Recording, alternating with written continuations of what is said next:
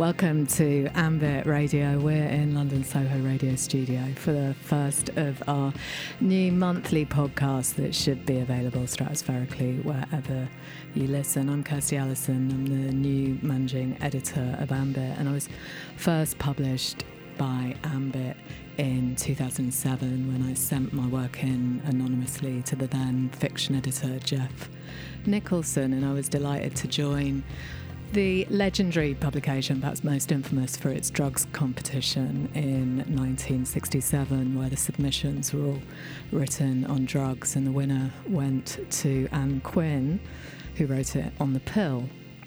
Uh, but it was a time of high art for Ambit, who were reaching their second decade of publishing, with Paolozzi coming in as art editor and J.G. Ballard on fiction and the work of Dr. Martin Bax and his late wife Judy from a kitchen table in North London is the stuff of myth, which I'm glad to learn more of every day. So there are a few heroes who haven't been published in Ambit, from Eileen Myles to Helen Chadwick, Ralph Steadman, William Burroughs, Linton Kwesi Johnson. So I came on board under the gracious guidance of poet Bryony Bax who's related to Martin by marriage. Her own father was the poet Adrian Mitchell, and he was a kind of radical revolutionist, kind of 60s poet.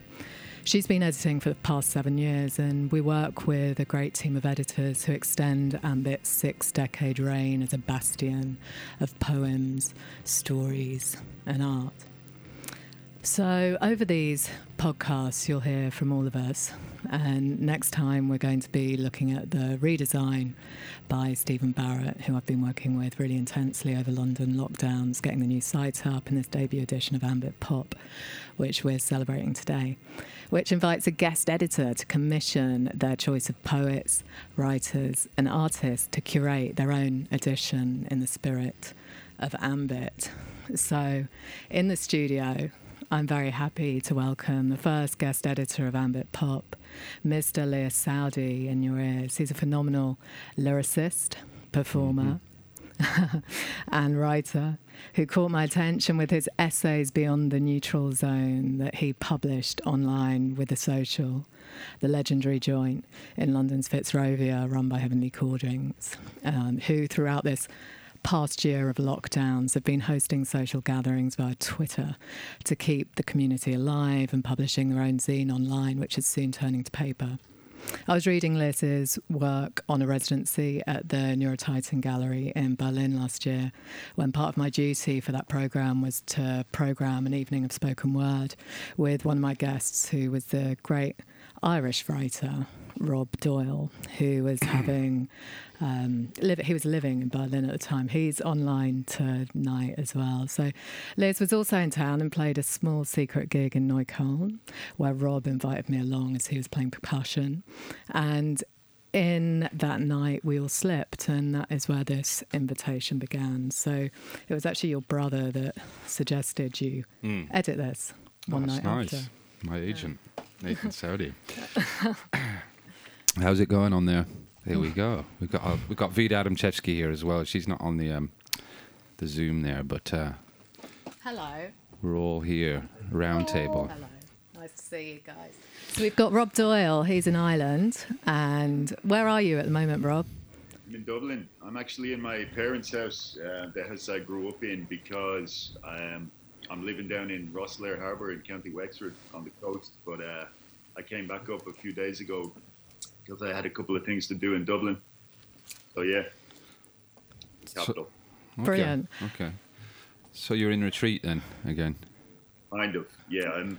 Uh, yeah, kind of. The truth of the matter is, I came back up to Dublin to do a little uh, extra voiceover work for the Hyundai. Is it? That uh, myself and Lias somehow ended up so talking in. Wow, you're still on the Strasser dollar. That's good. Yeah. I haven't heard from that guy for a while. and Jenny, whereabouts are you? I'm in Edinburgh. Right, right. Is that where you live? Yeah. Ah, okay. How's it been up there? Are you guys looking forward to the uh, Indian variant? Yeah. No, it's here. It's in Glasgow. We're ahead of the trend. yeah, you're on extra lockdown in Glasgow right now as well, right? It's we've been in, the whole time. It's basically been a complete lockdown in Scotland. It's been really weird. Like nearly the whole lot, nearly all of it. Like Yeah. really, really extreme, really extreme. But It's an extreme place. How do Yeah. you how do you how do you feel about that? Would you, do you would you prefer it was a little bit more happy-go-lucky, like the Johnson approach? um, Johnson approach. The Johnson happy-go-lucky approach to mass death. yeah, no, just that sounds creepy. No, no, I don't know. It's just, I don't know. There's no easy answer. It's never um, nice feeling the state flex their muscles, hmm even if it is for um, good reason and all the other things that have sort of jumped on board with it. It's just a very. I was raised by the state. I was brought up by the state, so the whole thing for me is just really trippy in a, just a really strange way. And um, now I hate it. I really want to get my car and go and drive for about 500 miles, you know, because like we weren't even able to go further than five miles from your house Yeah. for the better part of eight months. And then I've got a kid and he's um, just grown up in this, you know, just this really, Yeah. really odd, odd environment. But um, where are you, Lias? I'm in London, but I've just been because because I've been on tour for basically the last best part of ten years, so I don't really ever settle anywhere permanently or haven't yet. You Well, seem like quite a troubadour, Liz, the way that you not move in the rom- around. not in the romantic sort of 1960s Greenwich Village sense. No, just in a sort of like born to precarity, and that's just the way it is. Sofa you surfing. yeah, I tend to live at Vida's Vida's house quite a lot. You know, Vida and Saul's family they put me up a lot of the time, mm. but I do I shift around a lot. So I've been in Hastings, I've been in London, I've been in Berlin. Moving. It's got to help a bit. At least it's a bit of. It's yeah, it's all right, but it really brought on the fact that I don't have like a permanent residence. It really brought that home. You know, mm, that you don't have like yeah, somewhere to retreat to. what's that, Doyle? I said uh, you were trying to buy a gaff in Hastings last I heard. Did that not work out? No, the mortgage brokers laughed me out of town. Do you know, ah, they were they were like, "Well, you're a musician." It's like, Like, you'd have been you'd have been better off telling, telling them them you were in low level low-level organized organized crime. crime, you know? you know? Hang on. mortgage brokers, Oh yeah, Indian mm. variants. criminality. Yeah, it's a weird it's a weird thing. I think with this with the with the lot like you get quite guilty kind of just thinking about like oh, I'm sick of it. You know, like just hmm. loosen loosen it up. You know, I find myself swinging between poles on that. You know, So do I. Yeah. where I'm just like, like today was one of those times, and I was like, I'm done with it. Can't they just let, just let, people are going to get sick, you know? Yeah. We have to just For a accept while, it. I, I started uh, believing in conspiracy theories, but just to kind of entertain myself. I didn't really believe in them. It was a kind of just a game I was playing in my head. I was just so bored. It was like, what if I imagine I'm one of those complete like nut job, you know, pandemic types. Yeah, A few. They believe one of them. Some of them believe that when you get the vaccine, in the vaccine, tiny little robots go into your blood. yeah, Yeah. And I got I got the vac the AstraZeneca one, and they that's what they believe. And uh, a few of my friends like I just can't speak to them about it because they're so far gone, and then they think the new world order's coming, yeah. and um, you know Hillary Clinton's eating babies and blah blah blah. Well, she blah. is. She is. Well, I- I you have- know, I have it on good authority. yeah, yeah. But I- it's possible, isn't it? I heard I that the military night with, were. uh, I spent last night with my mate Phil, and he's uh, he's pretty far gone into conspiracy, and he believes in it, and he um, he calls everybody who has the vax now a mutant. oh that's Mm. me. Yeah, the Um, mutant. Yeah, he didn't mention robots going into uh, into the DNA, but it was something like it was something not far off it. So yeah, you're a mutant now. My favorite one was it's uh, it's to do with like overpopulation, and what they're do- they're infertilizing like the population of the world without killing anybody. You oh, know? Oh right. So it's like you know, it's not going to make you sick. It's but it's just going to mean that nobody can have kids. You know. Oh yeah. But they could just kill us all really easily and cheaply. So what's the? Do you know what I mean? Like it just Yeah. seems No, but, really but that would be a PR. elaborate- It would be a PR nightmare, wouldn't it? Do you know what I I mean? know, but if it was only uh, them left, who's to complain? Do you know what I mean? Like they could. I'm sure they could. It's feasible. I toyed with that one for a while, for a few days, for a few hours, for a few. but um, anyway, moving on, moving on. Okay, so Leas. Is it Leas or Lias? I call you It's Lias. Lias. I mean, it's it's you know some people go for Lias. That's that's okay. Lias. Lias. I love the I love the haircut, Lias. It's uh Yeah, back Fresh to for basics. tour, isn't it? Well, I'm doing a folk tour next week. I thought Skinhead was a good look for that. You know. Yeah, yeah. Keep them guessing. Yeah, exactly. Curveball. So it's actually you, Rob. That's why this whole collaboration came together because I just got this gig working with Ambit and I was Yeah. speaking to you in Berlin and you were playing percussion Yeah. at that mm-hmm. show, which is how this all came along. Yeah, that- and now you've contributed an amazing Ulapoo. I mean, I love your writing, right, Rob? I mean, Thank you. like I came across you when I was editing on DJ Mag and just loved, loved your style. It's kind of loose, Rachel Cusk, but kind of a bit more relevant to me, really. Yeah. So yeah, I kind of dig it, and I, I find it interesting that you do. Did you edit what you worked on much that's in the ambit pop?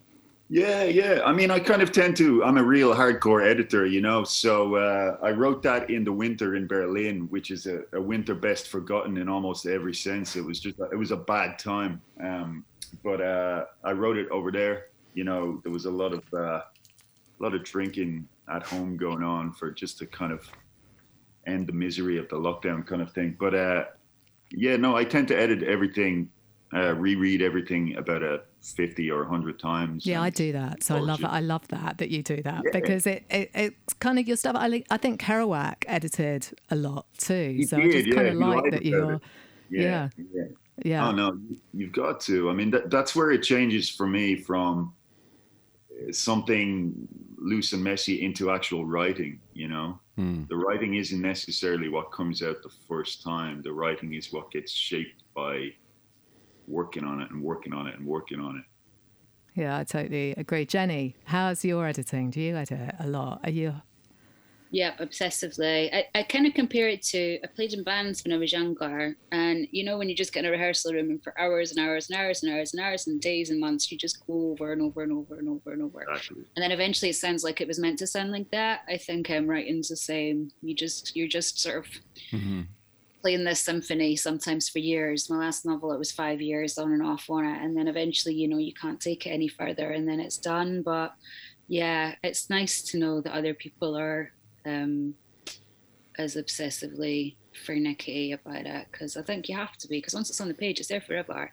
It's not exactly. going to change. Do you know what I mean? I wanted to ask you both about kind of how how it transcends from the page too, and kind of I'm in the process of the work that I had published in Ambit years ago was uh, is now finally getting published as a book, but I'm kind of thinking about it as an audio book. So I was just wondering about your kind of you know we're here for audio and kind of Liz is you know, a musician, we know him as, but I didn't even realize he'd been to art school, been knocking around Bloomsbury, and a really interesting kind of background of moving about before then. And it's kind of this this idea of of how the black and white works as audio, really. So I just kind of wanted to ask you both about that and like your own experience with audiobooks and kind of and the work and I mean I'm fascinated by lyric and poetry. The nights that I've done have always been exploring this space between hmm. kind of lyric and and poetry I'm a lyricist no I'm a poet whatever it is it's all so cross platform but yet we have to get defined as one thing or another and you know Rob you've been in bands like Jenny's been in bands Liz is writing a book he's just finished his edit now that's coming out with White, White Rabbit books which is done with Adelle Stripe who's in this edition as well so mm, I think she was in a band as well. Have you been in a band, Vid- Vida? Absolutely not. So you're the odd one out. Yeah, wow. I thought it was like a, try, a, a rite of passage for all writers to have failed at, at being in a band. oh no. That was like you know, every single. maybe one. you've got that to come oh, I hope not. So I don't think trying I could like- handle the public humiliation. I like to distance myself sufficiently Maybe from my it's- writing. it's- it's- it was Joyce in a band. I think he was. Wasn't He was a singer.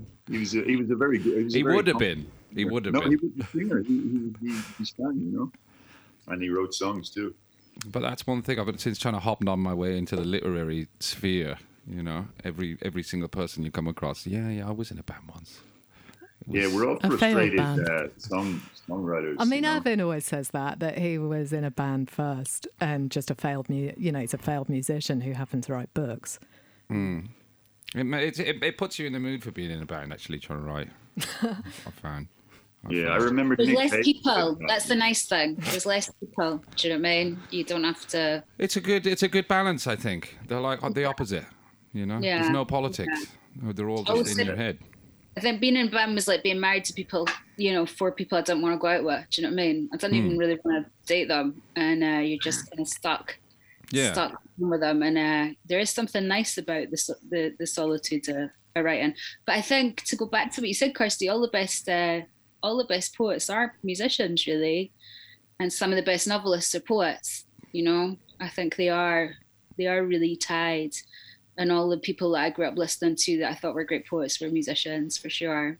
Hmm. Hmm. That's very cool. I think it's that, yeah, my problem is industry and where industry and arts get mixed up. And I mean, you must have more experience of that. Your your new book is published by Luckenbooth. It's published by Heinemann, right? So I mean, you're big, big publisher. And have you found promoting that in lockdown complicated or? Yeah, yeah. I mean, I always find promoting things complicated just because I like the work. You know, I like I like the work. I like the, I like the work, and I like um, meeting other writers who I really like. And then the industry itself is always just a complicated place to be because it's a big narcissistic, capitalistic machine that you know we're like they're like here's your soul let's you know s- par- you know market it and sell it but you know the cool thing about it is then you get to meet readers at the other sides of it or your books go out and have their own life out there but um it's always a part of being a a novelist that I found weird because we're not entertainers in that way and we're not celebrities and we're really insular and weird mostly. So um when we then have to go on a stage and be you know in a room with loads of people it's it's um it is an odd thing. And then the press being what the press are that's another kind of you know Hmm. I don't know. It's it's an awkward thing to to make peace with at times. But the cool thing is, you meet really interesting people, and you've just got to go for the good people and stick with them, and sort of ignore the rest of it. You know, and that's that's definitely um, how I do it. And whenever a, a novel goes out, I'm always you know knee deep in the next one anyway, and it doesn't really belong to me anymore. When it goes out into the world, it's not mine. Then it's it just belongs to whoever picks it up at that point. Um, but yeah, it's uncomfortable, isn't it? It's the industry side of well, we don't do this because It's we do because we do this because we're the opposite of that, and then we still have to go through that machine. It's um, funny. Yeah, makes you leaves you feeling a bit greasy. The whole thing. It Does. certainly can. It certainly can, especially uh, journalists. Um, I've found are all you know they're always just looking for that angle. They're always looking for that thing, and it's um, Yeah, and each country is really different in how they do it. You know, each country just interacts with you really different. And in, in the UK, we're just fucking awful, basically, and needing everybody to be in their neat little box and um, stay there, you know, nicely. yeah, yeah. Totally. I've I've had that. What run-ins have you had with the press, Lewis? You must have had some classics over mean, the time. I mean, The most recent was this, the the thing in the in the Guardian about this little film we made during lockdown. I love that film. What's it called? it was called Moonbathing in February, you know. And there was one bit in it where my little brother is is kind of joking about doing acid for breakfast and then cooking family dinner at five, you know. And they ran that as like the the headline, the tagline, you know. It's just like the worst kind of edge lord sort of try hard. And then in the comments section, you've got about 500, 500 angry, bored men like condemning you for your try hard. Like, my God, you guys have been chatting the same shit for like 10 years. You're still banging on about drugs. And then you've been like needlessly, brutally like humiliated for no no particular reason, just because like some tool over at the Guardian thinks, you know what, like I'm going to have it with this. You know, you, you, fair, you know, hats off almost. It was, you know, exquisitely done. You know, but it, it, does hurt sometimes a, a little bit. But I, I gave up reading the the comment section a while ago, I guess. But yeah. I, I read all. I read every single. you were you were on the comment section, weren't you? that was you. That was some some some of those people were you. I, I had a real sadistic uh, afternoon of. What goes around comes around. You know. No, I never read my own comments because that's that's a nightmare. Yeah, you. Yeah, you'd end up doing yourself. yourself in definitely. Oh yeah, yeah, yeah. Definitely. You Yeah. know, it's, br- it's But what do they think you're gonna do? Like you can't go back and change it. That's what I always think's really funny. It's like you know, if you go and see a piece of art, the reviewers don't come in and go, "Oh, if that yellow had just been a bit more yellow," or if that sunflower had just been a bit more sunflowery. Hmm. You know, when the work's done, it's done. You know, Yeah. what do they really expect you to do at that point? So I don't read any of it. I only read it if somebody says it's been something really nice and it's a writer I respect. I'll go and read it. yeah. In the reviews. You don't read the reviews. No, there's not much Yeah. point. Do you know what I mean? I'm going to do like- that for the next book. I think I've decided I'm going to do that for the next. there really is no point in it. I mean, they're not artists, and you know, it's great that people are interested and want to promote your work, but you can't go back and change it once it's done, Hmm. and then you just get another little Grinch sitting on your shoulder for the next book. You know, It's even it's even the good ones. I think the good ones are more damaging than the bad ones. You I know? don't think you should. Yeah, yeah, you shouldn't just. Man, no, they're Yeah, you shouldn't believe any of it. Really, No, it's it's not wo- our business. And it doesn't. It's their business But in a I. I, I take names. I hold grudges for many Oh, years. and I, I exact cruel, terrifying vengeance on them. On them, if only in my head. But uh, yeah, there's a few names on this list at this at this stage. Mm, the good ones are the good ones are what the good ones are the ones that really lead you astray, like down a kind of like a, you know a hall of mirrors and like delusions of oh, oh, Go- go grandeur gather. and and yeah, That's- like yeah, do another do another line, man. You you know super super hip, you know like reverberating through your head. So and so at the times is like blown away, like Yeah, yeah, that that actually yeah, fucks you up. Like- you know somebody whipping you down that's for the best because almost everything is like subpar isn't it you know everybody's just No, clutching that, man. No, my stuff is fucking great, and anyone who gives a review is a twat, and they don't know what they're talking about. Let's just put that. you let's see that you go you're still out. fighting it you're still fighting jenny's got the better sort of like the mode here you know let's just like be at one at one with it take no part Yeah, yeah. No, it's the noble way. I think. Somebody did once say in a first novel, my first novel, apparently that it should come with a health warning because if you didn't know what was coming, it could kill you. I'd love That that. was- I thought God, that that's a good great. review. Isn't that a great review? Isn't that like the best thing someone could say? Like, Yeah. Yeah. Imagine. yeah killing that yeah that's that's lovely that's a lovely thing to have you know So Yeah. yeah I, I read my first book with a trigger warning. I review books sometimes, so I was as we all do, right? But you know, we were. I was reading. I got sent this thing, and it got a trigger warning on it, and I was like, "Oh my gosh, this is the first book I've ever read with a trigger warning on." And uh-huh. I then started reading the book, and it was absolute garbage. But I did message my publisher and just say, like, "How many pages of trigger warnings would you like?" I mean, it's it's kind of at what mm-hmm. point at the moment? I mean, we're in such such sensitive times at the moment with what we write. I, I was, I kind of think we might come through it. I've been really down on the whole thing of kind of Yeah. sensitivity and kind of the way that identity politics play into the spectrum on social media and kind of identity and having to shout out at whatever is going on beyond us. So, and that kind of your identity is all you have to hold on to when we're all squished. But I kind of think that humour might return and there might actually be a new woke, which is going to. Well, I think there's just been an excess of contemplative time, and, and people don't. You don't remember the the good things, do you? You know. But I remember when we felt all right there the other week, Vida. You know, we felt quite quite good about ourselves briefly. You don't recall any of that, so you've got all this dead time with which to like ruminate upon all the worst things that have ever happened to you or your friends or whatever.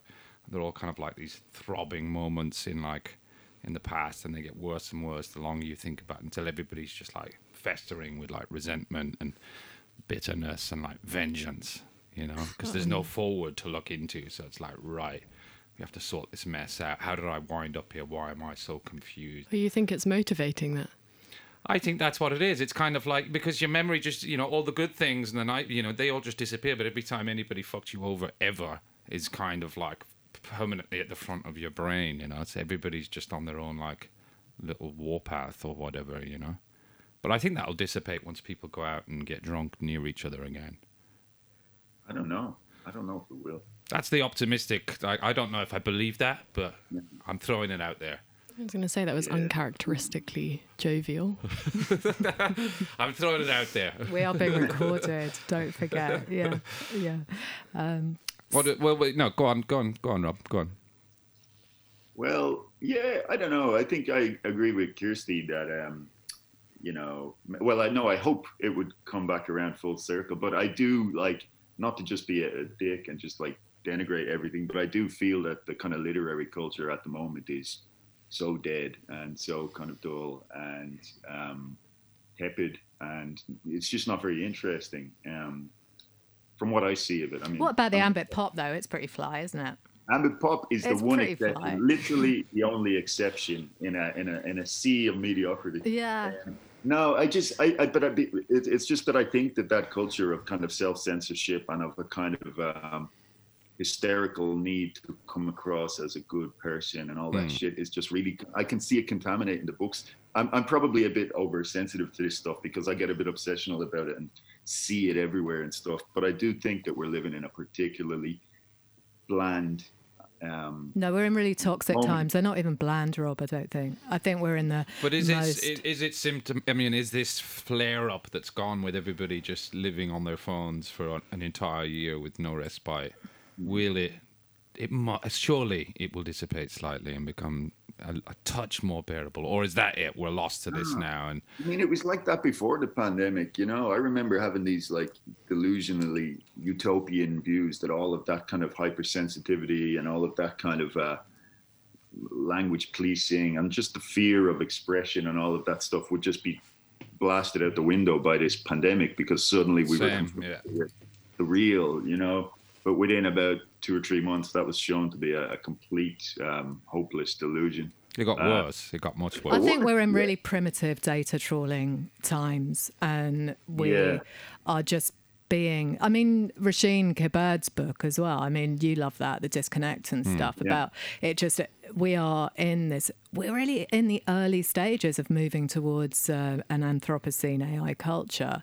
So we are programming the machines at the moment with our identity and we're getting pushed into Yeah. kind of holding on to that. So mm-hmm. i mean I, I think we are we are the machine and it's just that kind of we're almost learning as we go along how to how to manage it.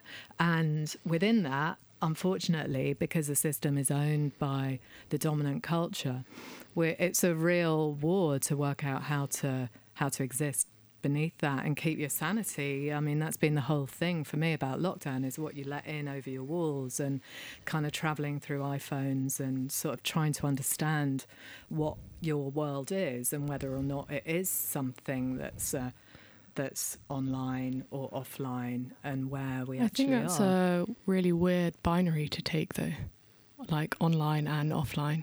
I mean, like, I think that in the like disabled community, or like, I spent a lot of time bedbound, and when I was bedbound, I basically lived online. This was way before the pandemic, but um, that was also my offline experience because my offline experience was like a sensory deprivation entirely. And I think that there is like pretty there is some kind of quite subversive and radical uses of technology. There are ways of like reprogramming it and like jumping over a lot of the now that we can identify the problems with it and i think we're getting better and better and better at doing that there are ways of like getting around the edges. And that's really exciting.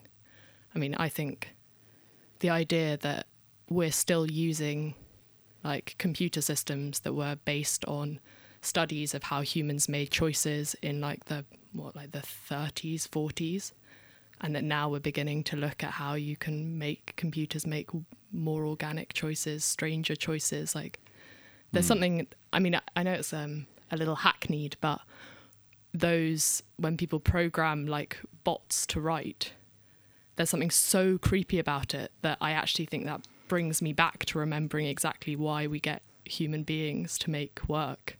That there is like a i think the more time we spend online the more we realize that our like offline lives have value and significance that can never be perfectly recreated. So i don't know i think that when we come out of this there is a real thirst for the outside world at the moment isn't there? More than there mm. was i think probably in 2019 I found it pretty weird though when I first went outside into an environment I hadn't been in for a long time and walking in woods, and I didn't know quite how to handle that, you know, um, because you get so conditioned so quickly to the environment. But isn't that you're great in. to be overstimulated by a forest instead of being overstimulated. Yeah, by but quite iPhone. scary. Quite scary. Genuinely, I've never worried about walking in a forest in my life before. But I did feel quite anxious going into the pub though. I'm, I'm walking Like I was being Soho. like like I was being like judged. Is that abnormal for you, Lias? I mean, yeah. no- I mean, more, it was more than usual. It was more than usual. You know, it's like you know, have I done have I done something awful? Have I done lots of awful things? I, I don't know. Maybe I have. It just I'm reminds sure. me having really, really dreadful mental health in my twenties and only being able to leave leave the house like after midnight a lot of the time for a long, long, long time. And so everything is um everything is overwhelming and definitely any anxiety that you've had before that, you know, the idea every time you go to the shop for bread you might die or you might kill somebody you love is, you know, not to be fucking underestimated as a massive pressure and massively weird pressure and we're not built for being sort of prisoners in our own homes on top of that Hmm. um, and i think that the, the the just strangeness of it being right across the planet as well is um i don't think we're really going to get the repercussions on lots of levels until No. a chunk, chunk of time afterwards. But you know that thing about the disabled community certainly and lots of other communities elderly communities or people at home who just don't have money who've been able to go to loads more gigs or loads more um read-ins and have found positive ways to connect you know i think it's been different on lots of levels and there's been lots of writing i've been reading that's been been really good. I find it hard to focus. I find it hard to concentrate i kind of use my brain to Yeah. finish work and then i'm just like just my brain's just like just wants to go to sleep and not have anything to do with anything because everything's just so much more tiring but i feel really grateful whenever i get a human moment I feel Yeah. really grateful whenever, and I go outside and I just look in a shop window and I'm like, oh, look at that in the shop window. And it's like, I would never have noticed before. And it is, it's just that overstimulation because you're just in your own environment all the time or, or way too much of the time. Um, but I think there's some really interesting things going on right and wise. And I think that, you know, extreme times always create um, great pockets of art and great pockets of music and literature. Um, it's whether they can get out there or not. It's whether they can get, you know, Hmm. out into the world so the people that want them can hear them. That's the problem is kind of distribution and, and those the gatekeepers and the things in between. But but all the things that humanize for me, I find I'm so grateful for even more than I was before because of this big wider kind of really dehumanizing thing that we segued into with, you know, Trump and you know, watching the whole planet just shift in a way that I hadn't seen um, in my life before, you know. And I remember growing up in the recession. I remember Thatcher. I remember all kinds of different things, but you just thought something's happening on a whole different level now, you know. Mm. And I don't know what to make of that. And I've always lived in extreme circumstances, but I still don't know what to make of it at all. Yeah, it's difficult to. It's impossible to gauge. Really, you find like these seams of animosity like come out of nowhere between between you, you know yourself and whoever. You know, I don't think every, everybody's sort of like t- toughing it out. You know, I don't think anybody's really kind of processed it in any meaningful way. So I it's think just it's because it's not being guided either. nobody actually It's- knows what's going on. There's no precedent for it, is there? There's no, and everybody's in the same malaise, like across the board. Very paranoid, paranoid kind of. Well, yeah, I've got no no no attention span, withering the attention span right down. So it is. I I can't be bothered to watch films or anything. It's great that Ambit Pop is just so kind of small and you can just slip Small into enough, yeah, it, it's- isn't it's- it? It's great that you can just read a little pandemic bit. size. And it is, yeah. I haven't, got- I haven't actually seen a copy yet because, uh, Oh, well, it was sent down to Wexford where I'm living, but because I've been down in Dublin, I, it's probably there already. yeah, it will uh, be. Yeah, it was sent first Very class. Pretty. Is It's it? Yeah. beautifully made. It's just so pretty. Oh, look at that. Yeah. The print and the quality of the print and the images as well is just gorgeous. Did Lias literally narcissistically put a picture of himself on the cover? Is that what It's that not just a picture of me on the cover. It's a picture of me wearing a fry up. There's a I story to thought that was that. the fry up in your stomach. like- No, no, it was. It's it's you know it's it's me dressed in a fry up. So that's Oh, yeah. kind of. That's, is that fried tomato? I th- I, um, it might have been. fried tomato with your fry up. I do like a fried tomato. Yeah, I mean, I'm not averse to tinned either. You know, I, I go both, or even some cherry tomatoes. Is that toast at the top on the right hand side, the white thing? Let's have a look. The kind of raggedy edges. Yeah, yeah. That's a. I think it's just bread. It's just bread. Bread. Yeah, yeah. Um, And then what's not it- bread? And then what's on the really inside? I mean, what's on the inside cover? There's like a full shot there. I mean, I don't know what that is. yeah. Yeah. That's Purple. Marco. It's Marco Livingstone's. Uh, There was a story to this whole the whole artwork. Would you like to tell us how the artwork came about? Uh, well, it was Mar- Marco was sending uh, he was uh, sending me things to the Fat Whites page, some drawings, some erotically charged drawings, and he asked if he could if he could draw me for the next album. But um, I thought it would be perfect for this. And it is perfect for this. And we so. ended up, it went missing though. We kind of had, he'd sent through these pictures that he'd taken on his iPhone, and they were so low res we couldn't use them for Hmm. print. And then someone had actually bought, it turned out that someone had bought the original artwork at the Windmill auction at the fundraiser for Hmm. the money. So it all went astray. But fortunately, thanks to a lady called Zaina Sorakapod, who bought the artwork, she sent it back to us. So we managed to take good pictures of it and get that artwork on the cover in the end. So yeah, there's a piece for you there. You're allowed to take a. Uh, Marco's offered a Yeah, I'm going to see. I'm going to see him on Monday. He's coming up to the show on Monday. Oh, he's a cool guy. I, I've never met him before. yeah. He's written loads of art books, hasn't he? He's written like. So Yeah, I didn't realise that at first. Yeah. And it's like a hobby of his, writing or like drawing these pens. They're really light and they're really small and they're Very kind of playful. kind yeah. of, yeah. yeah, they're really cool. And yeah, so there's his artwork in it. And who else is artwork in it? There's Anna McDowell. Um, there's Wayne Horse from Love from Holland, stuff. who I've never met. Actually, just found him on Instagram. He's very cool. There's Neil Fox in there. He's Uh, in Greece. He's he's still in Greece. Yeah, he? he's coming over soon for his show in Paris at Gallery. I forget whose gallery it is, but a gallery in Paris. yeah, and Steve, Collaboration with Jeremy Reed, right? collaboration with Jeremy Reed, yeah, Hmm. and uh, Steve Allen, who I was at. Oh, he's very cool. with. I really like his work. Yeah, they're quite brutal. Does he they? sell his work? Does it? I, do you know what? I hadn't seen Steve or heard of him for nigh on eight years, ten years or something, and then I just got in touch with him for this. We um, went our separate ways a while ago. Used to be really good. We were in a band together for about five minutes, and then we had a bus stop about the band. We couldn't decide who was going to be the singer. I want him to be the singer, but he refused.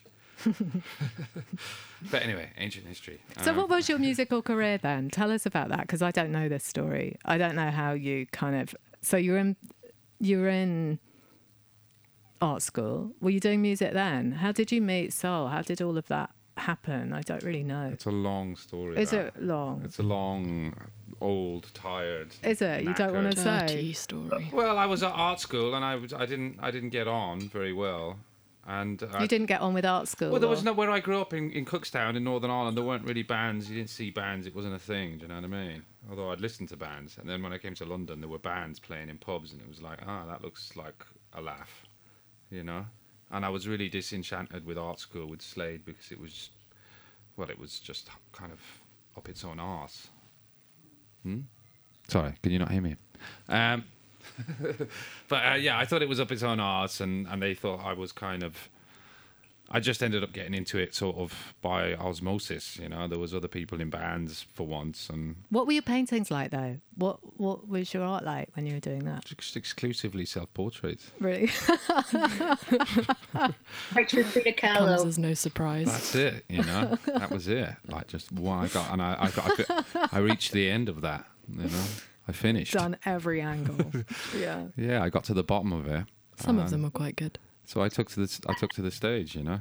I think you could because I was I took to drinking and taking drugs as well, which is not something I was into when I was a teenager. But you could do that while being in a band. You couldn't do that while writing a dissertation, or well, I couldn't anyway. Maybe some people could, but it kind of combined with that more appropriately. Um, yeah, yeah, it fit the uh, fit the bill at the time. Do I regret it? I'm not sure. You were kind of when I first spoke to you about doing this edition, you were quite glad to be having a rest from it. For sure, it felt like that. And then you've, I mean, you must have been delving into your soul, having been writing a book about the whole past. however Um, many years it is. Yeah, I mean that's been quite liberating, really. Writing, I think, is kind of because it's just. You're a really good writer too, so Oh, thank you very much. I mean, it's it's so different to being stuck in a van and having to play like the same ten songs every night with the same the same people. People. That's what you, that's what you call them. the same human beings. Um, yeah, you get to use. There's bits of your brain you, you can't remember were you've there. got a great band though. They are good folk. It's okay. I mean, it looks like might look like fun, but it's not. It's not fun from the inside. I guess there are moments of, of fun. It but- was fun, man. My what I've uh, since described as my meteoric career as a member of the Fat White family, uh, playing one gig with them that night. That was the most fun I've had in the last ten years. so. so you might be having fun, but I'm. I, I But yeah, you get like a you get there. There are pockets of extreme fun, but then uh, Yeah. in between, you know, it's great when you get to have one of those like a one-off night. And, but when you have to do it every single night for like three, mo- I mean, I don't want to sound like I'm moaning because it's it's, it's You an- are it's, moaning, It's an enormous privilege, an enormous privilege.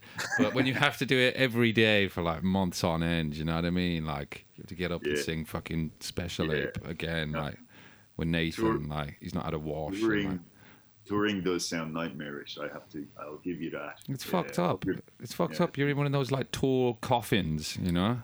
Like It's almost like you know when fashion with fashion when McQueen just died of exhaustion and just uh, kind of total paranoia and just uh, you know kind of just died.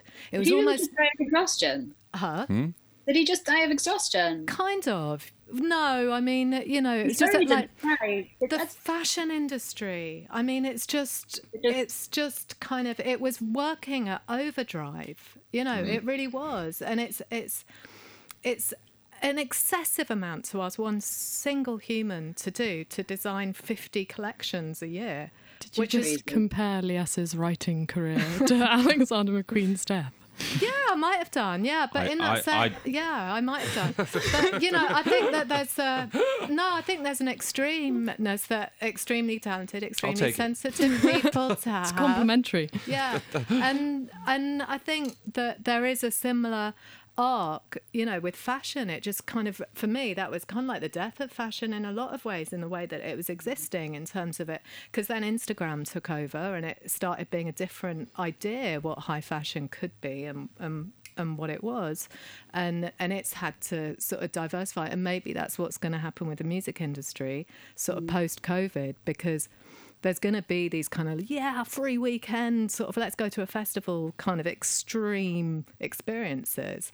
But below that that what's going to be happening underneath that is always more interesting for me you know like in galleries and performing shows in that way and kind of where we really are sort of meeting different arts and where the experimentation happens. But um, yeah, I think it's ex- it's it's excessly kind of commodified the whole the whole thing with the with the music industry and people just having to push it. It's always been the case. It's um, I mean, you could do it without taking a load of drugs every night, and it'd probably be all right. But you know, I mean, look at Henry Rollins. You know, don't, he's you don't fair, say that but with a lot of conviction, Leah. So I don't know if I believed you when you said that. you could give it a try. You could give it a whirl. Do you know what I mean? I'm. I mean, I bump into some bands on the road, and they look like they're doing okay. You know, like yeah, we've been touring for two years now. You know, and gonna have some green tea, and you know, it's like you do meet them, and they seem quite functional, and they're all being quite nice to each other, and Yeah. nobody's been Is that the next step?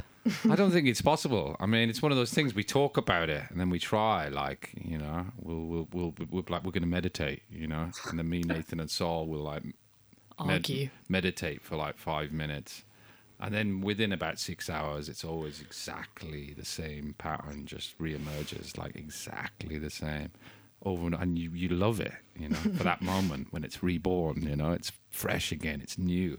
Your kids again, and then it's back to like deep, like bloody paranoia and like anger and ancient resentments, and and it's never ending, you know. And then you then you split, and you drift, and then you come back, and then you're born again. it's great. Never want to give it up. yeah. I think there's good reason why the musicians in particular have been high for most of their lives. You know, it is a strange way to live. You know, Yeah, it's pouring it- out emotion on a stage night after night, etc., etc. I think it does help. You know, I'm, I'm sure it doesn't help at all, but it Well, wouldn't have been, it wouldn't have been like that if the people didn't need it for something. Do you know what I mean? it's They would have uh, all been on the green tea forever. You know, it's Jimmy kind of been on his green tea, and Jim Morrison would have been like, "Nah, you're all right. I'll just have a go." You know. There's a yeah. re- Yeah, it's a, it's, and also I think you know what you were talking about earlier, like adulation and adoration are weird things for humans to live with. You know, they're disorientating. Yeah.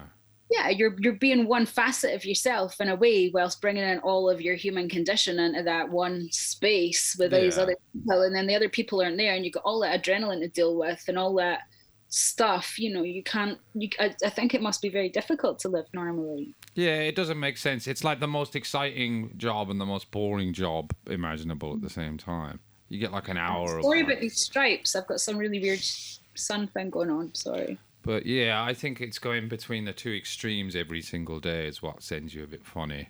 Stops Yeah, it's got to be, and it's a, yeah, it's a real seesaw, and, and I think they do really underestimate and underplay like how much pressure loads of musicians are under, and like the massive mental health problems that are going on. Yeah, um, yeah. You know that are like you're meant to be on, you're always meant to be on, or like I remember it's like seeing Nick Cave and being like, you know, people are just shouting at him like he's a jukebox, and it's like, how many years can you do that? Or or you see Warren Ellis, and he's still just absolutely amazing, but it's a huge amount of um, light and energy to draw out the Mm. ether to send out to people to then go and lay in a bed and you know and That's the thing, try yeah. and sleep. Yeah, you don't really want to go to sleep afterwards. That's the thing. You can. You're you're you're you're you're. It's alchemical. You're playing with energy, Yeah, and you're using that energy, and you need that energy to connect with other people. But then you're meant to go away and manage it as if you're not. That's not what your life is, you know, and be reasonable. And you know, it's not really a reasonable. it's not reasonable.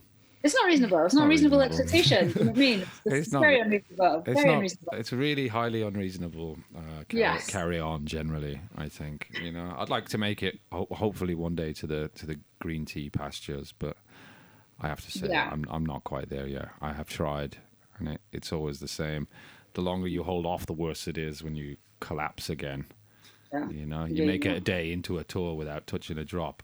When you do touch that drop, you know, you touch all the drops. But A it day. makes sense. It does make it makes sense.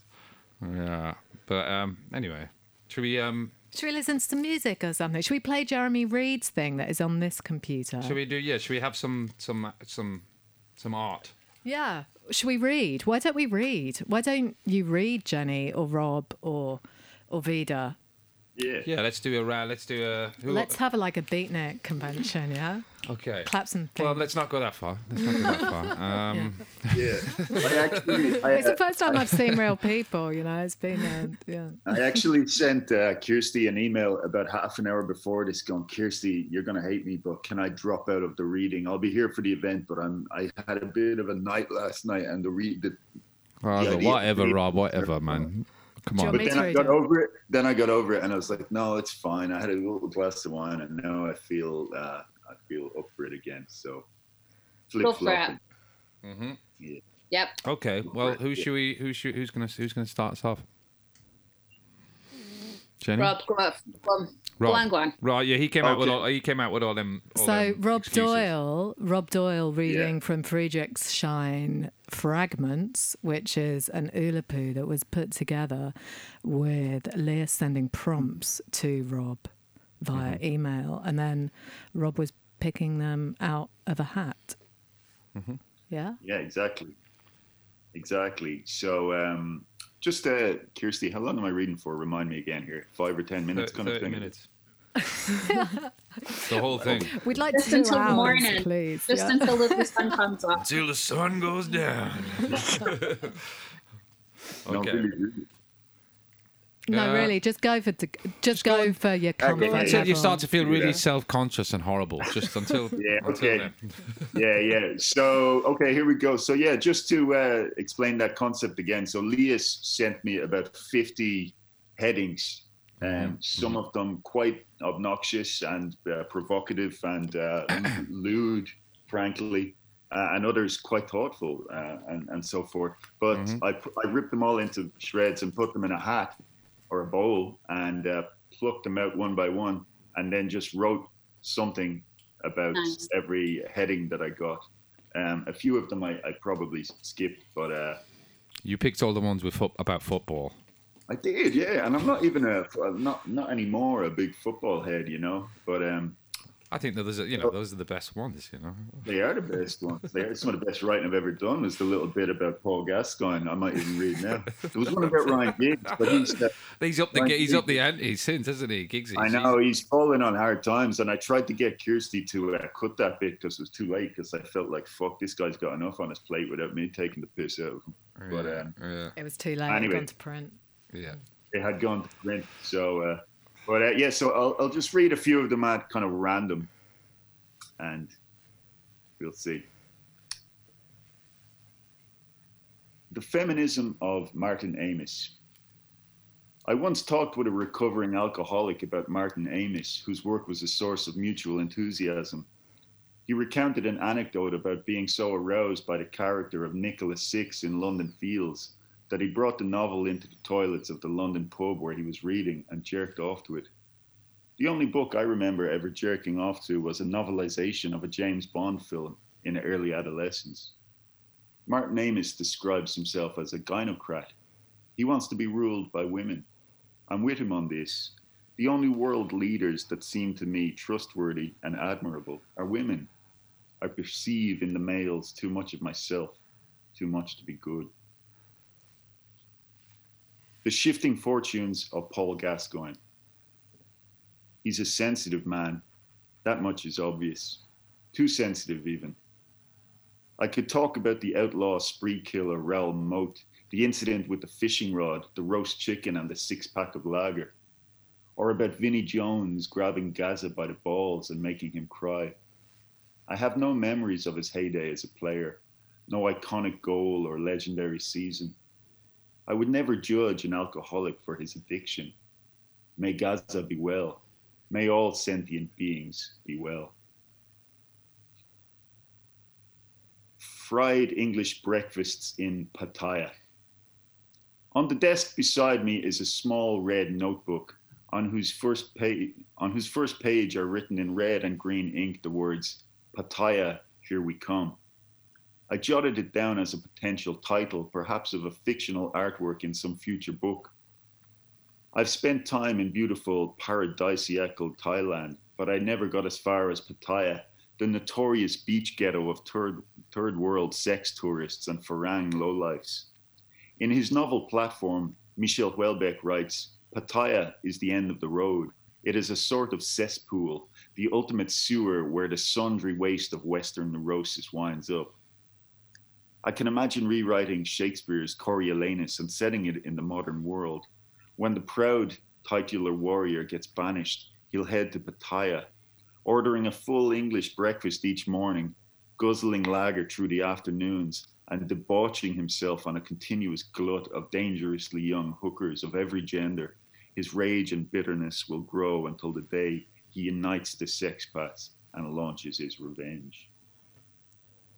Scooter, the band. If you were a kid or a teenager in the 1990s, it's hard not to have affection for Scooter. Where is he now? Is he doing okay? A quick Google search tells me that last year he had a hit.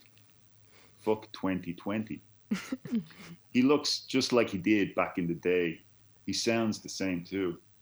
In the video, as the last happy hardcore beat breaks and a bombastic synth chord resounds, the blonde, svelte scooter wearing his signature black leather jacket turns to the camera and utters a lament quote stuck on the wrong channel like chained to a dead camel.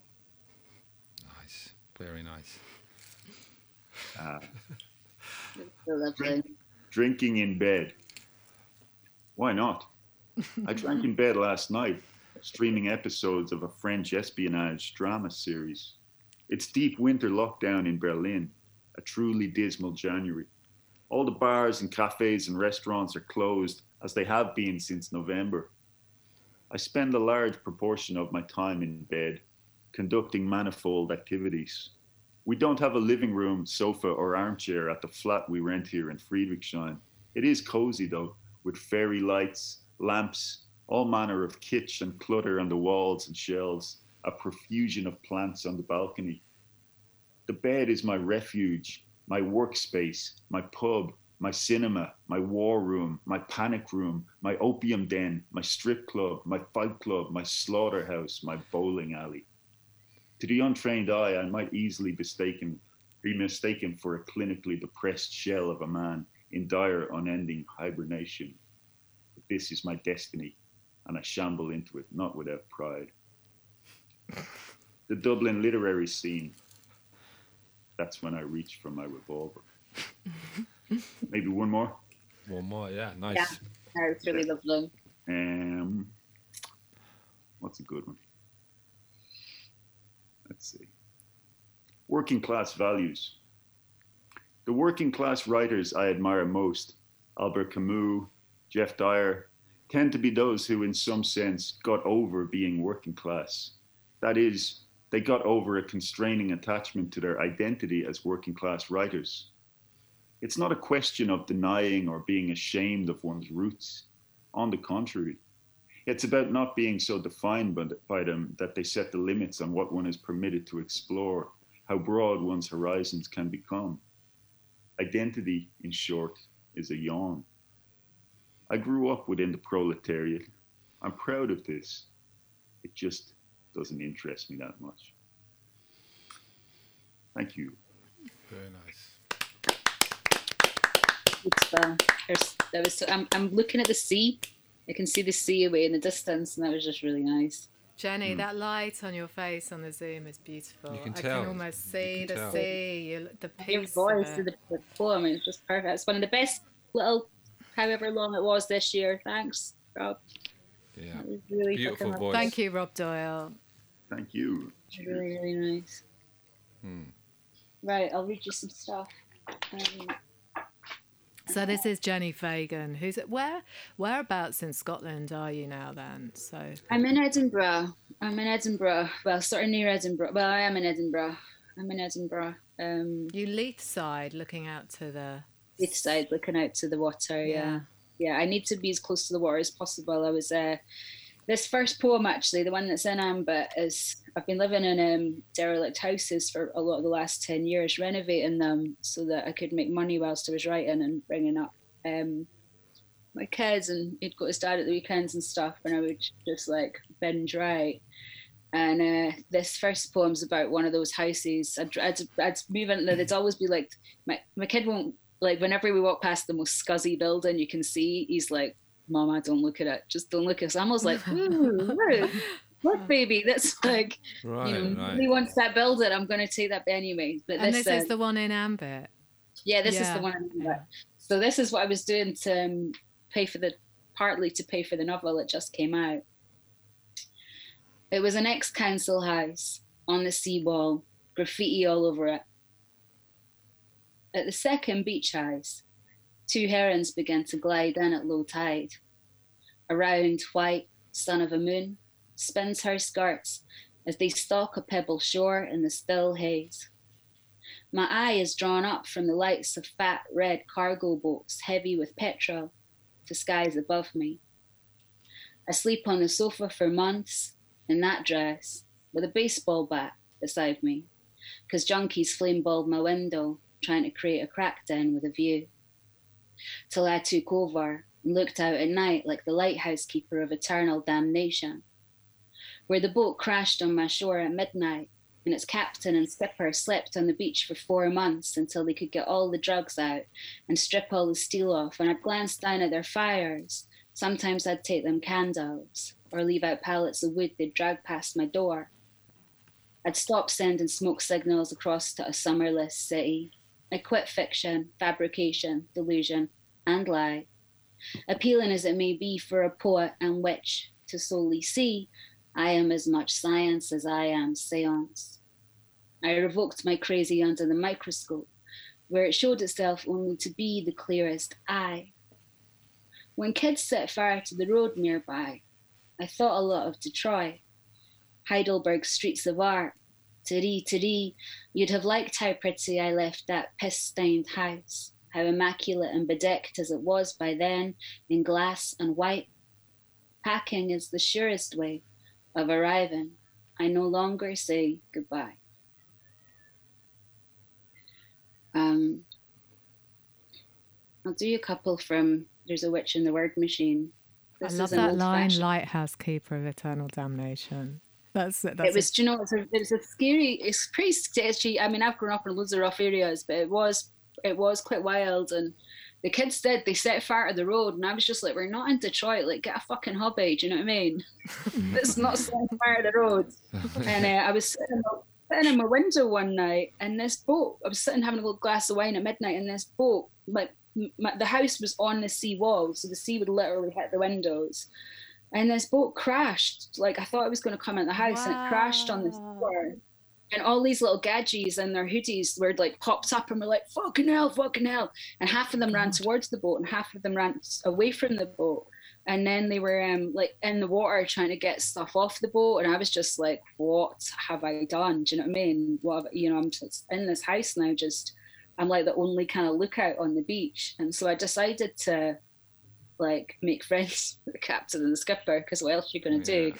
Get them stuff in the morning. And I was wanting to get the story. And one of them's, you know, got the really faded tattoos and like two teeth and he's just staring out. And they ended up living on the beach for about four months. And then like they, they started just like with a fire and then they had a motorbike and then they had a trailer and the trailer had a telly just like it went on and on and on but um, when i moved into that one the same removal guys kept moving me into these derelict houses i was doing up and they were like are you really going to sleep here jenni? Because it was stinking of piss. And the kids had they, they tried to flame ball the window to make it into a, a little um, a little smack house probably not a crack house but uh, um, poetic license yeah.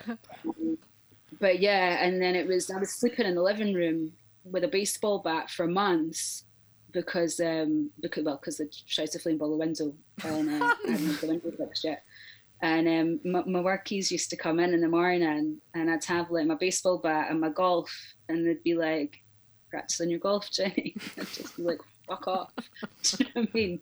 Go and have your cup of tea and get on with it and these are the crazy things that that um you know sometimes i was doing my phd at the same time but which is it, kind of amazing right it made more sense because yeah. to be a kind of stay-at-home mum and you know between you know we co-parent but between um that you know i was able to work on the novel at home and anyway sorry i'm going on an old-fashioned courtship mm.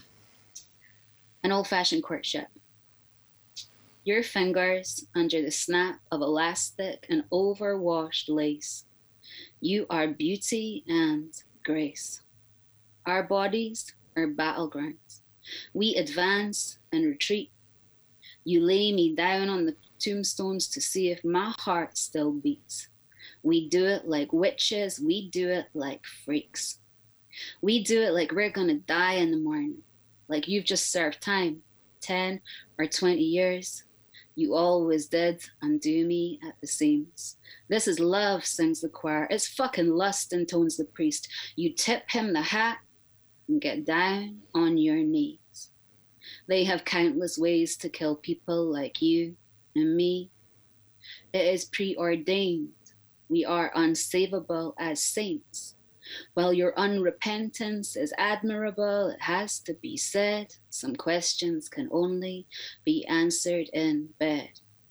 The lines around your eyes, you're brittle and strange, never alarmed me. Your perversions and weirdness always kinda charmed me. A degenerate sweetheart, some kind of visionary. We get fucked up, we fuck up and repeat. And they say there has to be agony. If there is ever to be ecstasy, fuck that shit. I don't need absolution. Just that you hold this heart so carefully. After all this time, baby, it's you. Fuck me.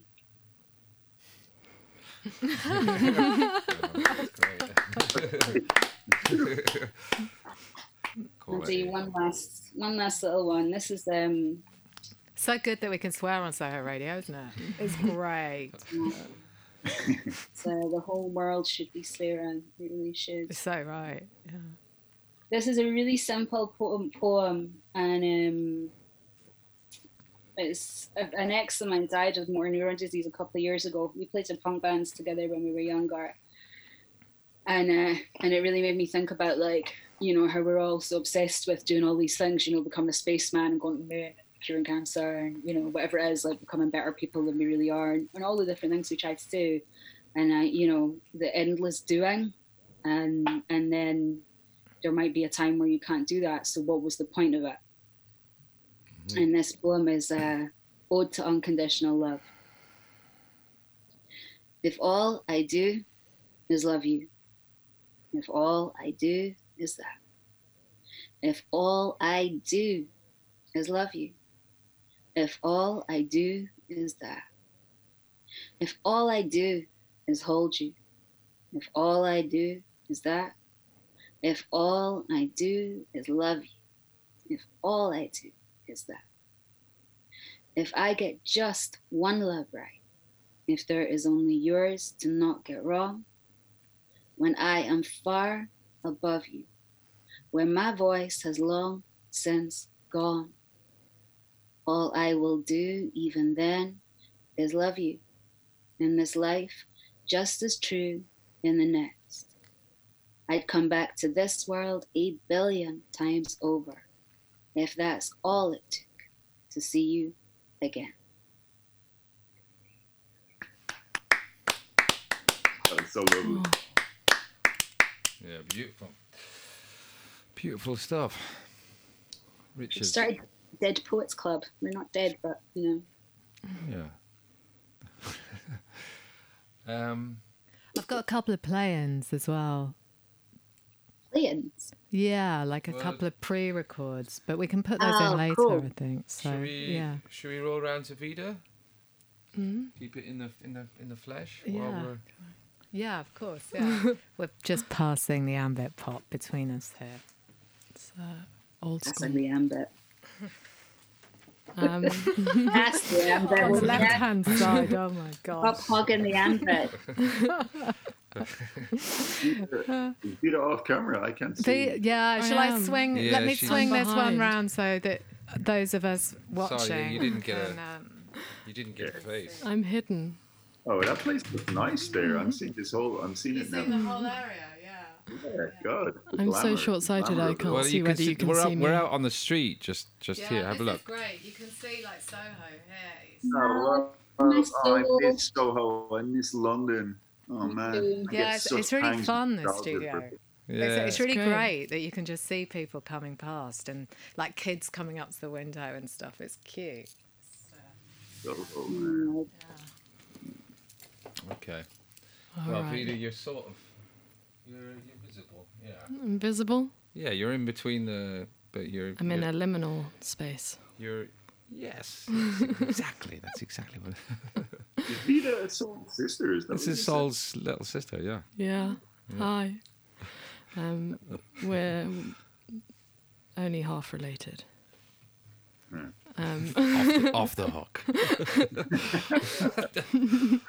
enough proximity I've never for fame and uh, enough yeah. distance for sanity. Yeah. This is about our shared father. Um, it's called Chicken Soup. You stand over the hob slicing onions in earnest. The knife rocks back and forth, working itself into a trance. Handled deftly that metalled, loose wristed precision of yours.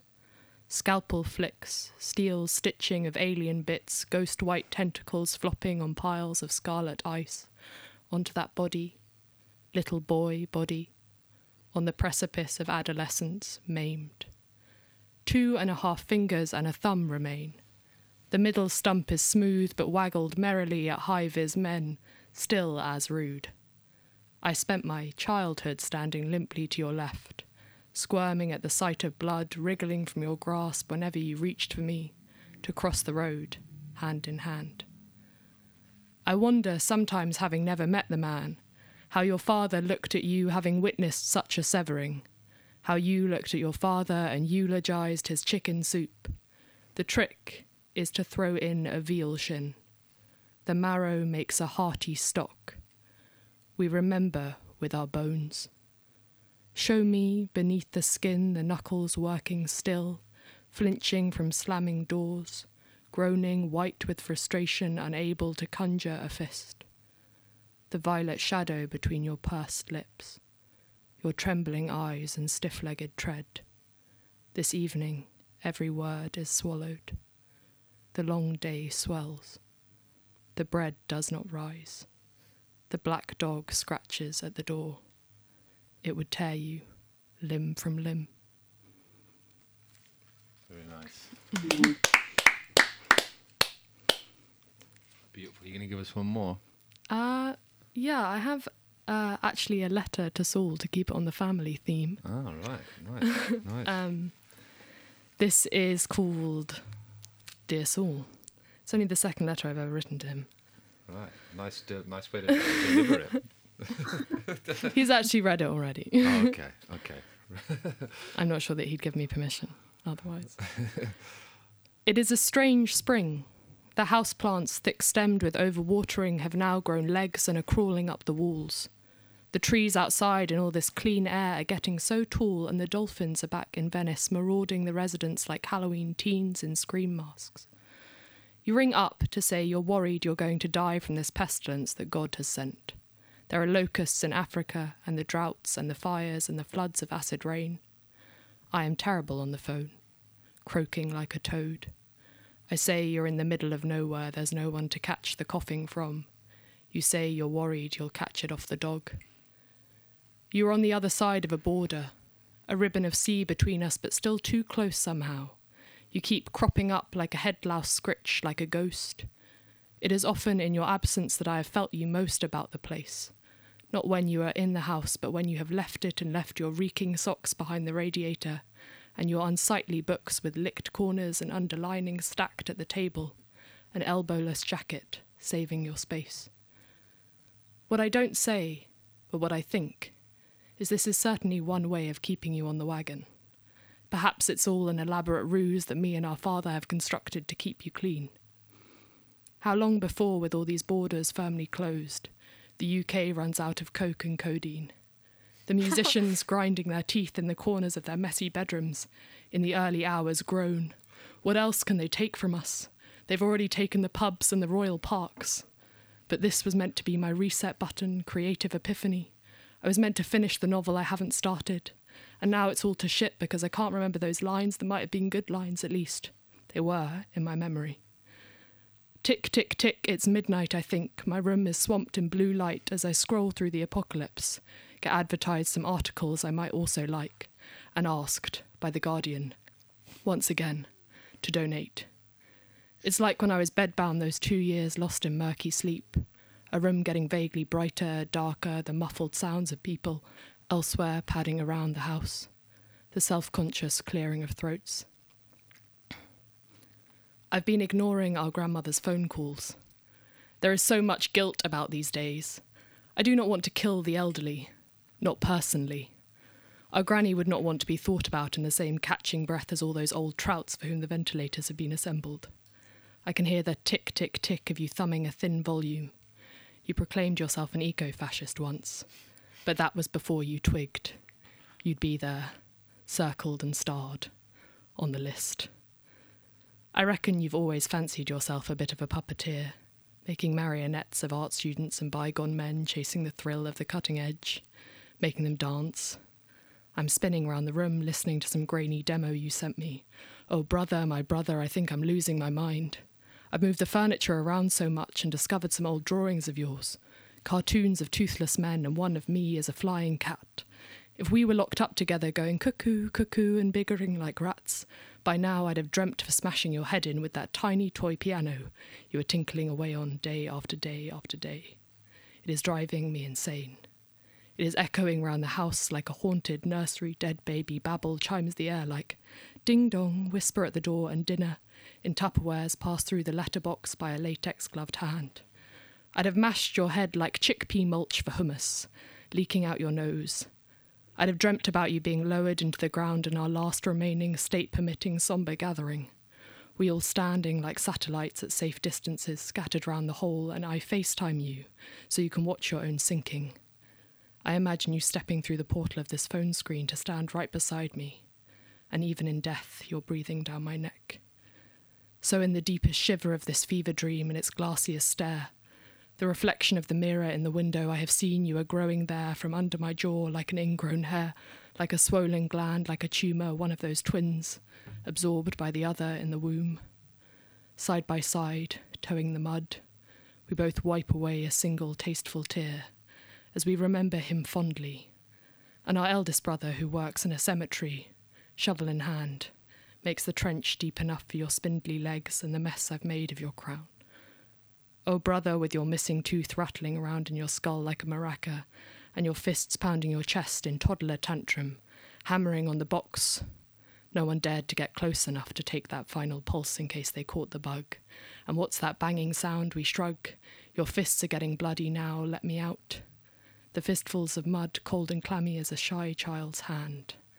I let it fall onto the box, and I tell you, brother, I love you, and I'm sorry, and I really do miss you now.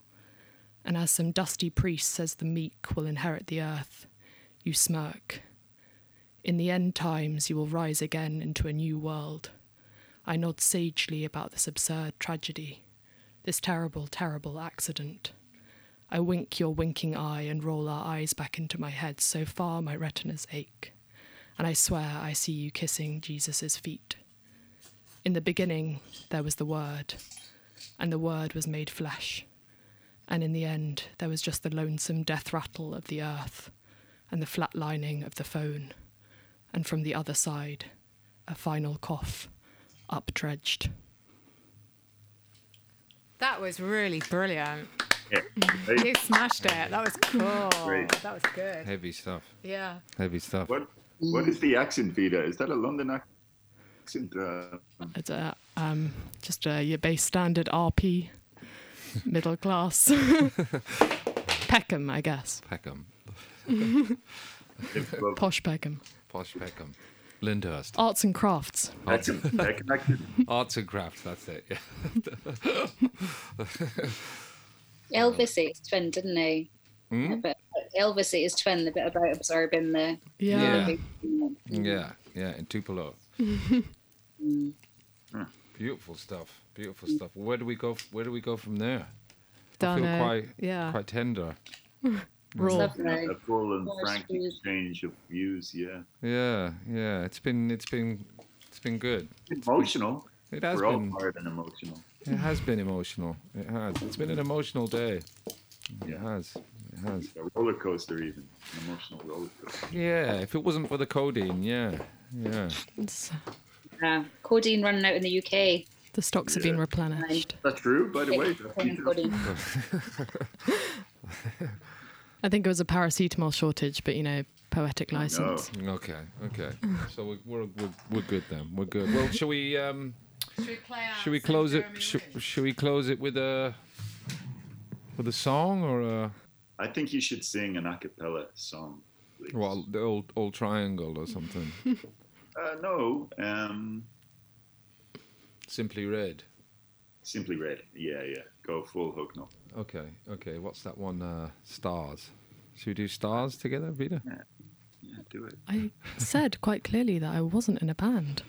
Yeah, well, you know, it's you're young yet. You're young yet. You know, you might. Who knows what will, what will happen? You know, it could. It, it, it, it, you know, The thing is, I already feel like I've lived through the band experience. Like I Yeah. don't need. Uh, you don't need any more of that. Uh, I've done my secondary suffering. Enough broken individuals coming through the front door. I really, I can't. I want to listen to Perry Perry Como. Why don't you the sunrise, sunset. I just feel like I'm in that. I feel like I need to hear that. You know. Damn. Can I put? Can I play a song?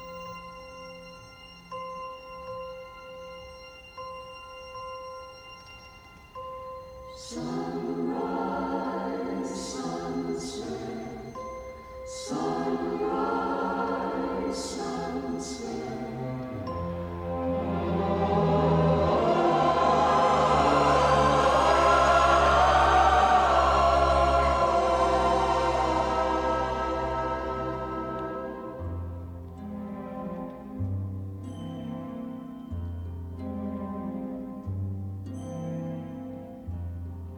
Is this the little girl I carry? Is this the little boy at play? I don't remember growing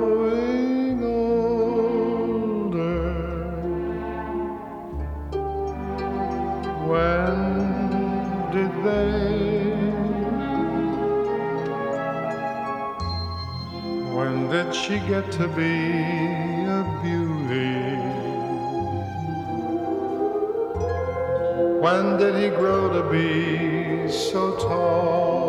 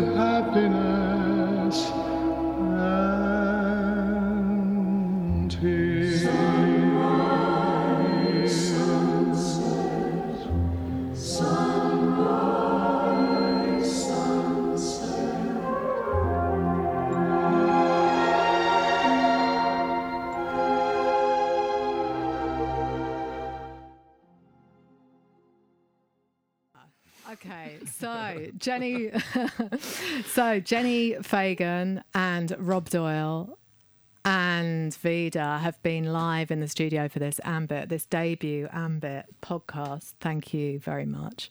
Uh, thank you, Rob. Thank you, Jenni, for making Ambit pop so great. Um, I'm really, really, really happy to have you both in there because it's the first one that I've put through production and And thank you very much for coming on. You know, Yeah, yeah. it's it's good to see that beautiful face. I hope to see it in flesh again soon. You coming over? I'm coming over, yeah, maybe sooner than you think. Yeah. It's ominous. Just you know, uh, on your to- on your toes. That's all I'm saying about that. You know, because shit's about to get tight over here. All right? I've been, I've been, uh, I've been chatting to your older brother Tom uh, about uh, just about life, love, and you know, And passion. everything else. Yeah. So, Yeah, yeah. We might need an exit. You know what I mean? That's all I'm saying about that. But uh, yeah, an exit plan, yes. Yeah. yeah. But um, yeah. Cheers for coming on, Rob. Peace. My pleasure. Peace. Thanks for having me, guys. See you soon. See you soon. thanks Bye. so Bye-bye. much, Rob. Ciao, Kirsty. Kirsty. Thanks a million. Brilliant. Thank you. Ah, Jenni, you're back. You're back in your Je- heroes. Jenni's got some wine. Has Jenni been to fetch provisions? I went to get some wine. I went to get wine. All right. Well, look, you're. I mean, you're free to go, but you're also oh, welcome Oh, to I'm gonna stay. stay, stay here till the bitter. You won't be charged. There will be no further conviction. end. Anything else to do. it's completely up to you guys. Here and- So, You know? so listen, should we play something in? We've got Jeremy Reed in this edition. Yeah, let's have some Jeremy Reed. He's he's got a poem that he sent in, which is with his band Gingerlight, and he is. Uh, I think J.G. Ballard called his performance just something from another planet, and he has this kind of. He's been around Jeremy, so he, he has this. Have you ever seen him perform, Vida? No. He does this set, like kind of 60s thing going on that's just like kind of like handed down, which is why I love watching sort of ancient our ancient forefathers, you know, and kind of coming down and passing it all down. But he's he's he's amazing, and he's a very generous, generous heart. And this is uh, his. He's known everyone, so this is his story about Francis Francis Bacon, I believe.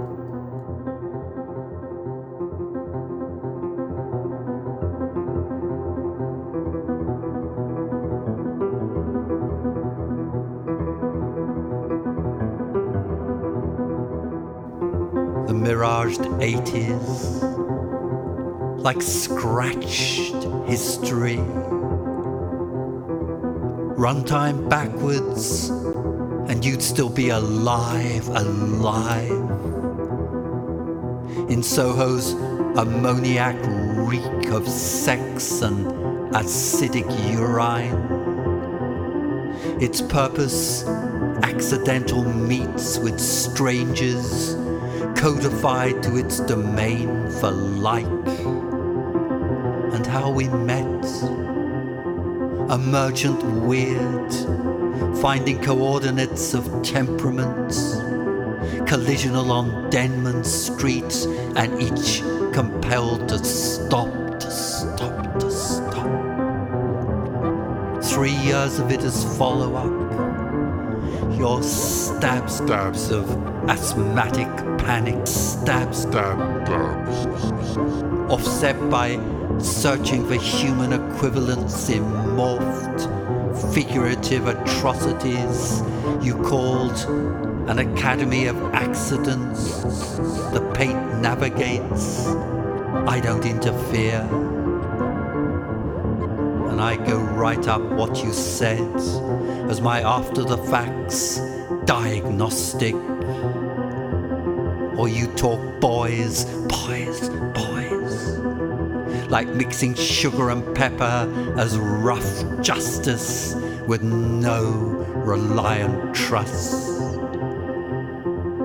Those days I got so wired up meeting you, I couldn't sleep but watch the light turn red, then incremental pink, followed by blue, blue, and refolded the jumper that you'd given me like a cashmere amputee without arms. Amputee without arms.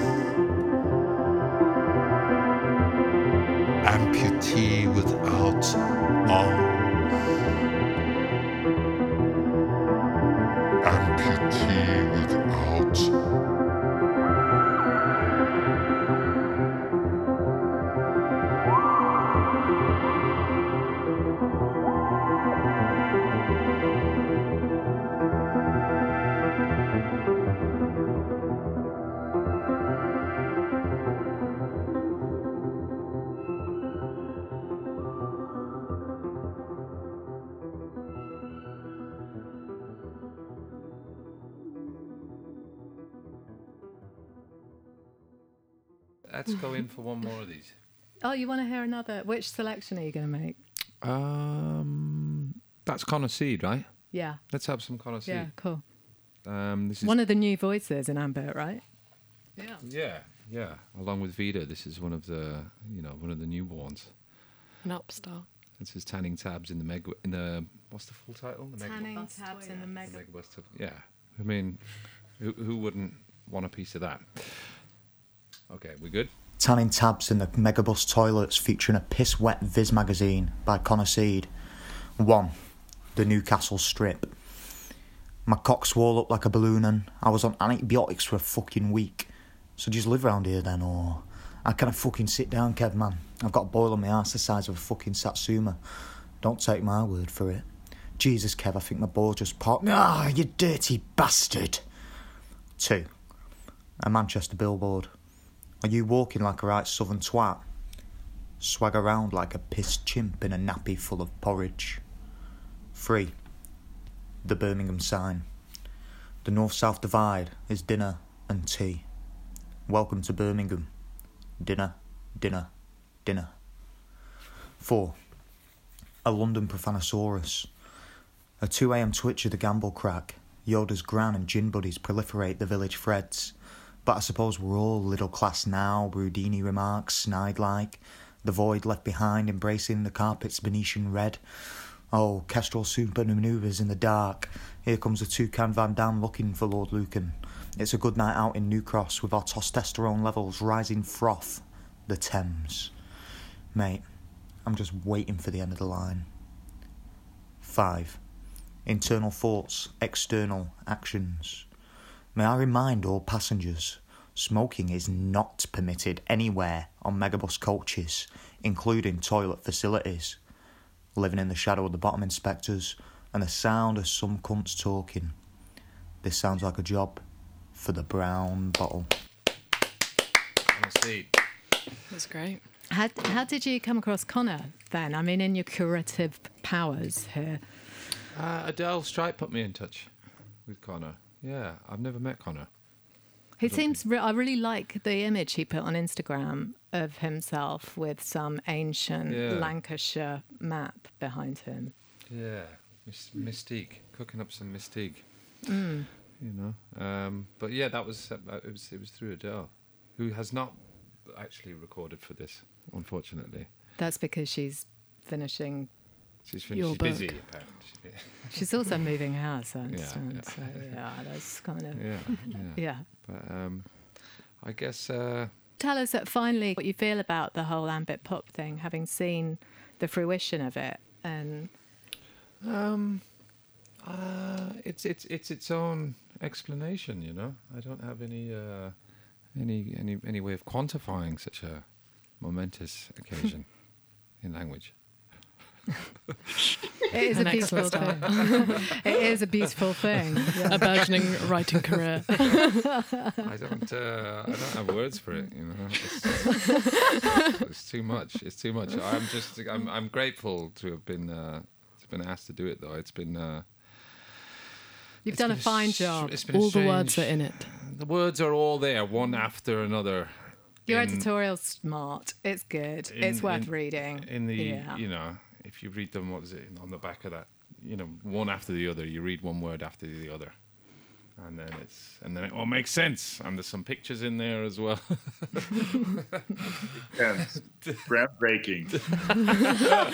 Something for everyone. well, what am I supposed to say after all that? You know, uh-huh. what am I supposed to say after like an hour of poetry? You know, like how am I supposed to? You know, I can't deliver that, You're about to go on tour though on your I'm folk tour, right? And which I've not Yeah. rehearsed at all. You know, I'm gonna rehearse tomorrow. Meet up with the guys. You know, hook up Where are you the gu- going? I'm gonna go to the basement of a pub in Streatham and uh, argue with my little brother about which songs we're not doing on Monday. Um, oh, well, where are we going on the tour? Uh, um, sorry, uh, we're going to Hastings, which is a new one. I think because they're all sat down and nobody's gonna. Well, it's gonna be like 30 people a show or whatever.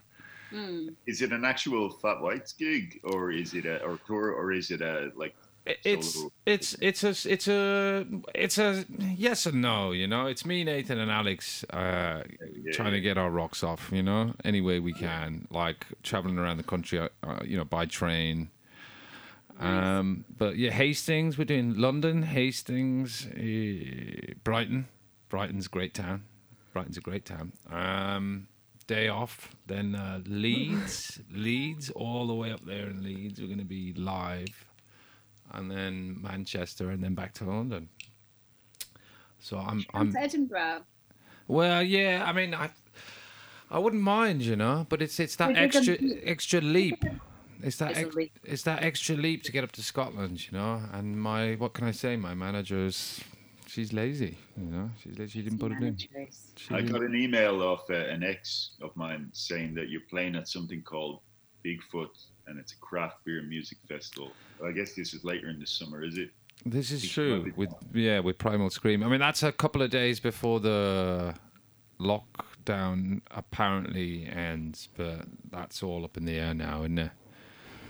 You know, A couple of days before the third wave. a couple of days. It's just like fuck no. I just don't bank on any of it now. It's like we got another one in in in August booked, but I I'm not counting on any of it now. I've been you get you just there's only so many times you can get your hopes up and then get all depressed about it. Although saying that I have, I have, I've gotten all depressed about it again with this like variant stuff. It's like, oh man, like just want to like go back to work. Like What's the book you're writing? Eh, it's kind of. Uh, I mean, we. It, it, I, I suppose it's about the group. That's about as much as I can say on that. You know, a sort of part memoir, part biography, collaboration with Adelle Stripe. But um, Cool. that's kind of in in the in the works. That's that's mainly what I've been been working on lately. Um, very time consuming writing a book, actually. As It really is. Oh, As it happens. True. Took me 20 years. like going back to that thing about editing, it's kind of like once you get into the editing thing, you're you could basically be in there indefinitely. Forever. Yeah. You know, because it's actually it can it, it, you know it doesn't stop mm. basically and within six months your mind's all shifted about everything and you're like no it's all wrong and then how do you draw a line how do you draw a line under it that's the thing I How knew ma- somebody who wrote a story about editing a story until all that was left of the story was a full stop. yeah that hap- that frequently happens you know but it's like how many you know how many how many paragraphs do you do you, do you churn out before you're like okay now i need to edit those paragraphs you know there's no measure There's not. you know you could just end up with one par- with half a paragraph If anyone has any half paragraphs or things up to a thousand words long, the Ambit annual competition is open for poems, stories, and art. So you can submit online. Go to ambitmagazine.co.uk. It's a really cheap thing to enter as well because we do operate as a charity and we'll let you do it for free if you can't afford anything to put into it. But there's prize money, and we've got judges Deborah Levy, and we also have Kim Addonizio, the uh, Bukowski in a sundress poet from America, who's quite brilliant. And then we've got Michael Salu, who's judging the illustration. He used to be a an art director at Granta Publications, and he's he's quite brilliant. So, well, then in the next pop, which is going to be in October, we're gonna publish the winners for the competition, and we'll hopefully have some words from the judges too. So, yeah, looking forward to to that. Mm. Give it a go as possible. And we can't publish much, and it's a really, really, really slim likelihood of getting through the doors. But the point is that if you do get published in Ambit, loads of great people have been before you. And Actually, um, yeah. I, I was talking to Adelle Stripe recently, and uh, we, we decided that uh, this ed- edition, Pop Ambit Pop, should actually be called the Revenge Issue because she, she, like me, and like Ben Myers, who's also in the issue, got uh, rejected numerous times by Ambit uh, before. When I lived in London, like, JG Ballard used to edit them. I'm, I'm gonna I'm gonna submit to them. I sent them a load of short stories, and it was one rejection note after another. Turned out it was the same thing with uh, Adelle Stripe and and Ben Myers, and now we've kind of been invited in through the front door. So vengeance is mine. If you hang around long enough, eh? Yeah, That's one strike off the list. Yeah, Yeah. man. It's sweet. One down, It's- one it's a down. dish. It's a dish. Long See, that's it. That's one what- down. That's what makes this. Uh, you know, that's, I love my job. I love my job. What can I say? You know, it's, it's why I, it's why I get out of bed in the morning. You know, So thank you very much to Ambit Pop's debut editor, Lias Saoudi from Fat White Thank Family. very much. Thank you so much for doing it. Thank you to It is Eden. beautiful. You've done a beautiful job. It's gorgeous. well, stop, It is stop. nice. No, it is though. It is. The, de- the new design by Stephen Barrett, he's just brilliant. He's just taken the legacy of old ambits and just kind of reimagined it, and it's quite contemporary and space and considered. And he is a world class perfectionist, so he's he's a lot of fun to work with. So yeah, I really did. He's done the cover for my my forthcoming book, Psychomagia, on Wrecking Ball Press, which you can pre-order now. So lots more coming from Ambit. I'm just in through the door, but there's going to be a lot more festivals, lots. Thanks very. You know, thanks for coming on, giving us your time. Thanks, guys. Peter, Jenni, Pleasure. Rob. uh, It's you been know. just wonderful. Thank you so much for having me along. I really, really, really enjoyed that. Yeah, Thank you, it was a- Jenni it a Fagan. You total fun. legend. You know, it was Irvine Welsh who said that I should kind of get in touch with you and we'd really get on. So, Wow, he's a good Yeah. friend, Irvine. He's a good friend. yeah. Uh, All right. yeah. So, All right. shall we play a song out? Yeah. Guys, bye. Yes. Okay. Cheerio. Bye bye. Rob, you were great. You too, Jenni. Bye bye. Bye, guys.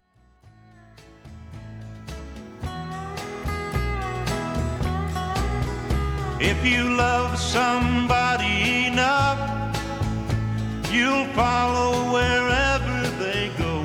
That's how I got to Memphis. That's how I got to Memphis. If you love somebody enough, you'll go where your heart wants to go. That's how I got to Memphis.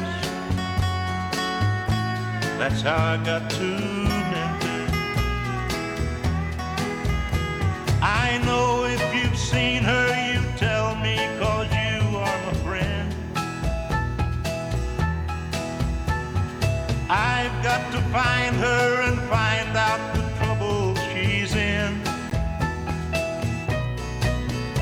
If you tell me that she's not here, I'll follow the trail of her tears. That's how I got to Memphis.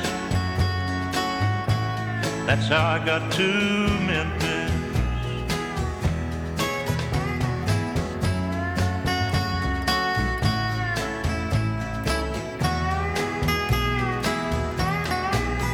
She would get mad and she used to say that she'd come back to Memphis someday.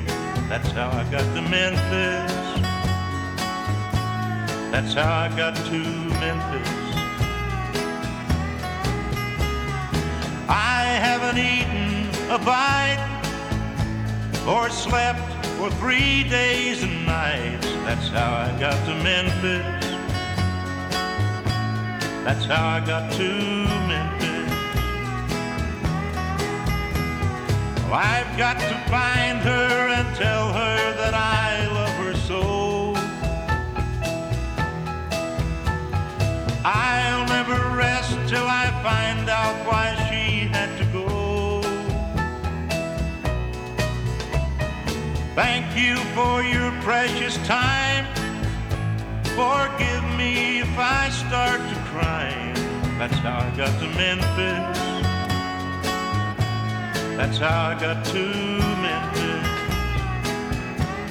That's how I got to Memphis. That's how I got to Memphis. That's how I got to Memphis. That's how I got to Memphis.